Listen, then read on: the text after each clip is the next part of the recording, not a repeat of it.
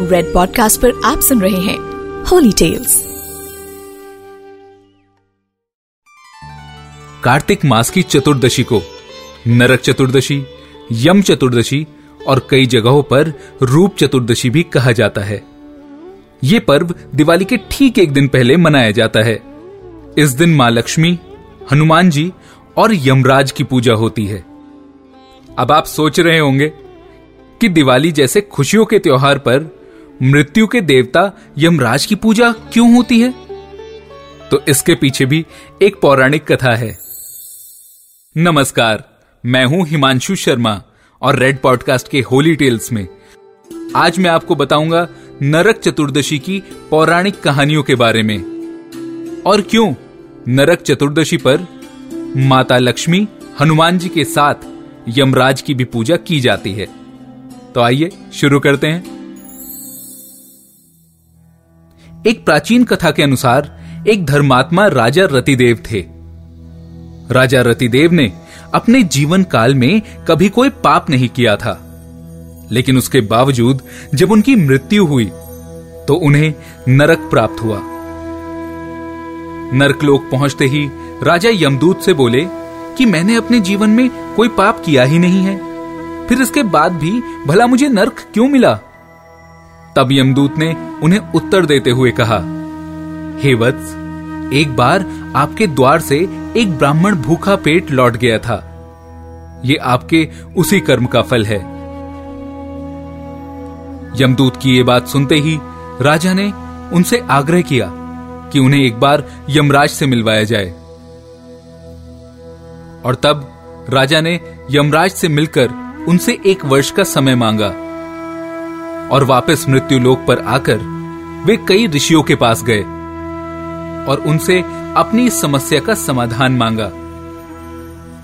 तब कई ऋषियों ने उन्हें कार्तिक मास की कृष्ण पक्ष की चतुर्दशी यानी नरक चतुर्दशी का व्रत रखने को कहा और ब्राह्मणों को भोजन कराकर उनसे माफी मांगने को कहा। राजा ने ऐसा ही किया और 1 साल के बाद यमदूत जब राजा को फिर से लेने आए तो इस बार उन्हें नरक की बजाय स्वर्गलोक ले जाया गया।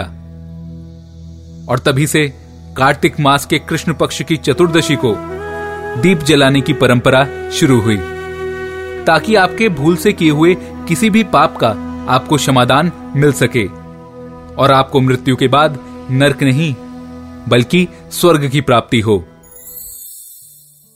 नरक चतुर्दशी के दिन सरसों के तेल का दिया जलाया जाता है और यमराज की पूजा की जाती है और उनसे अपने किए गए सभी पापों के लिए क्षमा मांगी जाती है। नरक चतुर्दशी पर सिर्फ यमराज नहीं, हनुमान जी की भी पूजा की जाती है और इसका एक बड़ा ही महत्वपूर्ण कारण है। वाल्मीकि जी द्वारा रचित रामायण के अनुसार हनुमान जी का जन्म भी नरक चतुर्दशी के दिन ही हुआ था।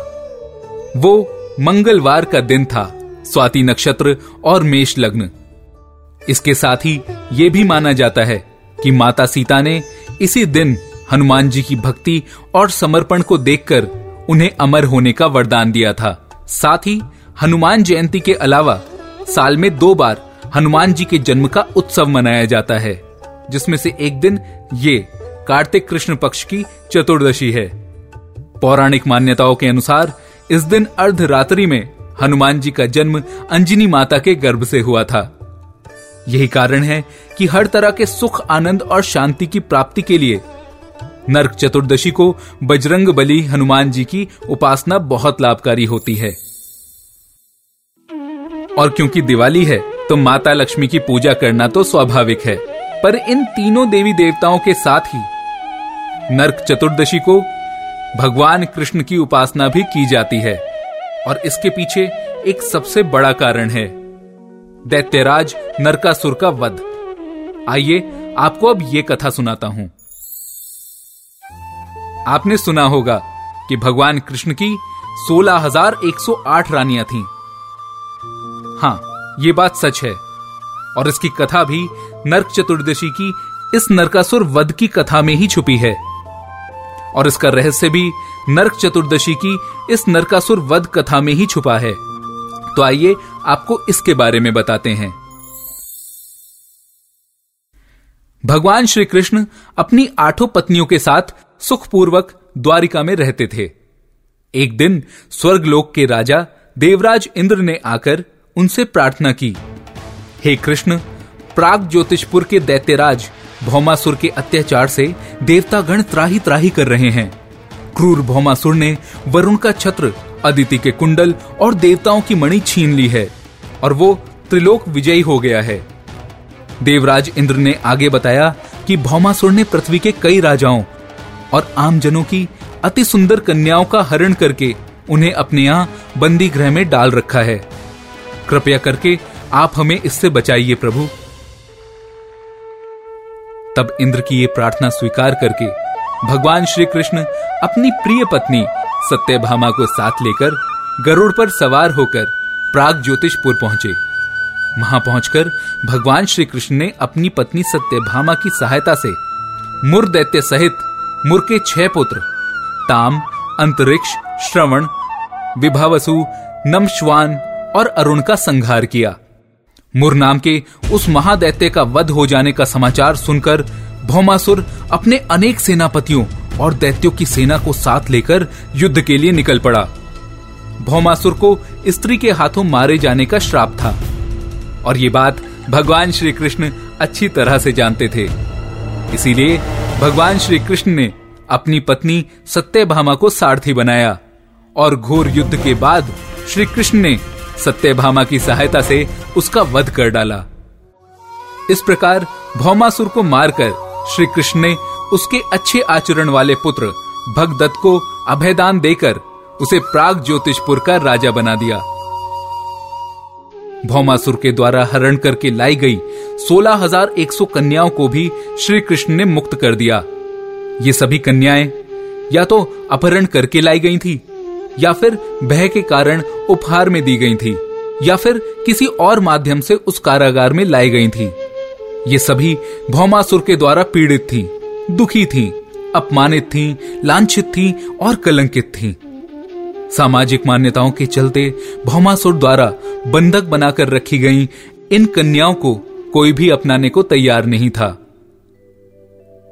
इसलिए समाज को संदेश देते हुए अंत में भगवान श्री कृष्ण ने सभी को आश्रय दिया और उन्हें एक सामाजिक दर्जा दिलाने के लिए उन सभी से विवाह किया। इन सभी कन्याओं ने भी भगवान श्री कृष्ण को अपना सब कुछ मानते हुए उन्हें पति रूप में स्वीकार किया। तभी से भगवान श्री कृष्ण की 16,108 रानियां हो गईं। हालांकि भगवान श्री कृष्ण ने इनसे कभी कोई संबंध नहीं रखा, लेकिन वे इन्हें अपने साथ द्वारिकापुरी ले गए थे और वहां ये सभी कन्याएं स्वतंत्रता पूर्वक अपनी इच्छानुसार पूर्ण सम्मान के साथ द्वारका में रहती थीं। ये सभी वहां भजन कीर्तन और ईश्वर भक्ति करके सुखपूर्वक रहती थीं। भागवत पुराण में बताया गया है कि भौमासुर भूमि माता का पुत्र था। जब भगवान विष्णु ने वाहरा अवतार धारण करके भूमि देवी को समुद्र से निकाला था, तो भूमि देवी ने एक पुत्र को जन्म दिया था। एक दैवी शक्ति वाले पिता और पुण्यात्मा माता होने के बावजूद भौमासुर बहुत ही क्रूर था। उसकी इन करतूतों के कारण ही उसे नरकासुर नाम से भी जाना जाने लगा। माना जाता है कि श्री कृष्ण ने कार्तिक मास के कृष्ण पक्ष की चतुर्दशी को ही नरकासुर का वध किया था और इसी कारण से इस चतुर्दशी को नरक चतुर्दशी नाम से जाना गया और इसी कारण से पूरे देवलोक में दीपावली मनाई गई थी। माना जाता है कि पूरे कार्तिक मास में अपने शरीर पर तेल मलकर नहाना निषेध है, लेकिन नरक चतुर्दशी एक ऐसा दिन है जब शरीर पर तेल मलकर नहाने से भगवान आपको आरोग्यता प्रदान करते हैं। मैं हूं हिमांशु शर्मा और रेड पॉडकास्ट की होली टेल्स में आप सुन रहे थे Narak Chaturdashi special. You are listening to Red Podcast Holy Tales, written by Himanshu Sharma, audio designed by Ayush Mehra. Send your feedback and suggestions right to us at podcast@redfm.in.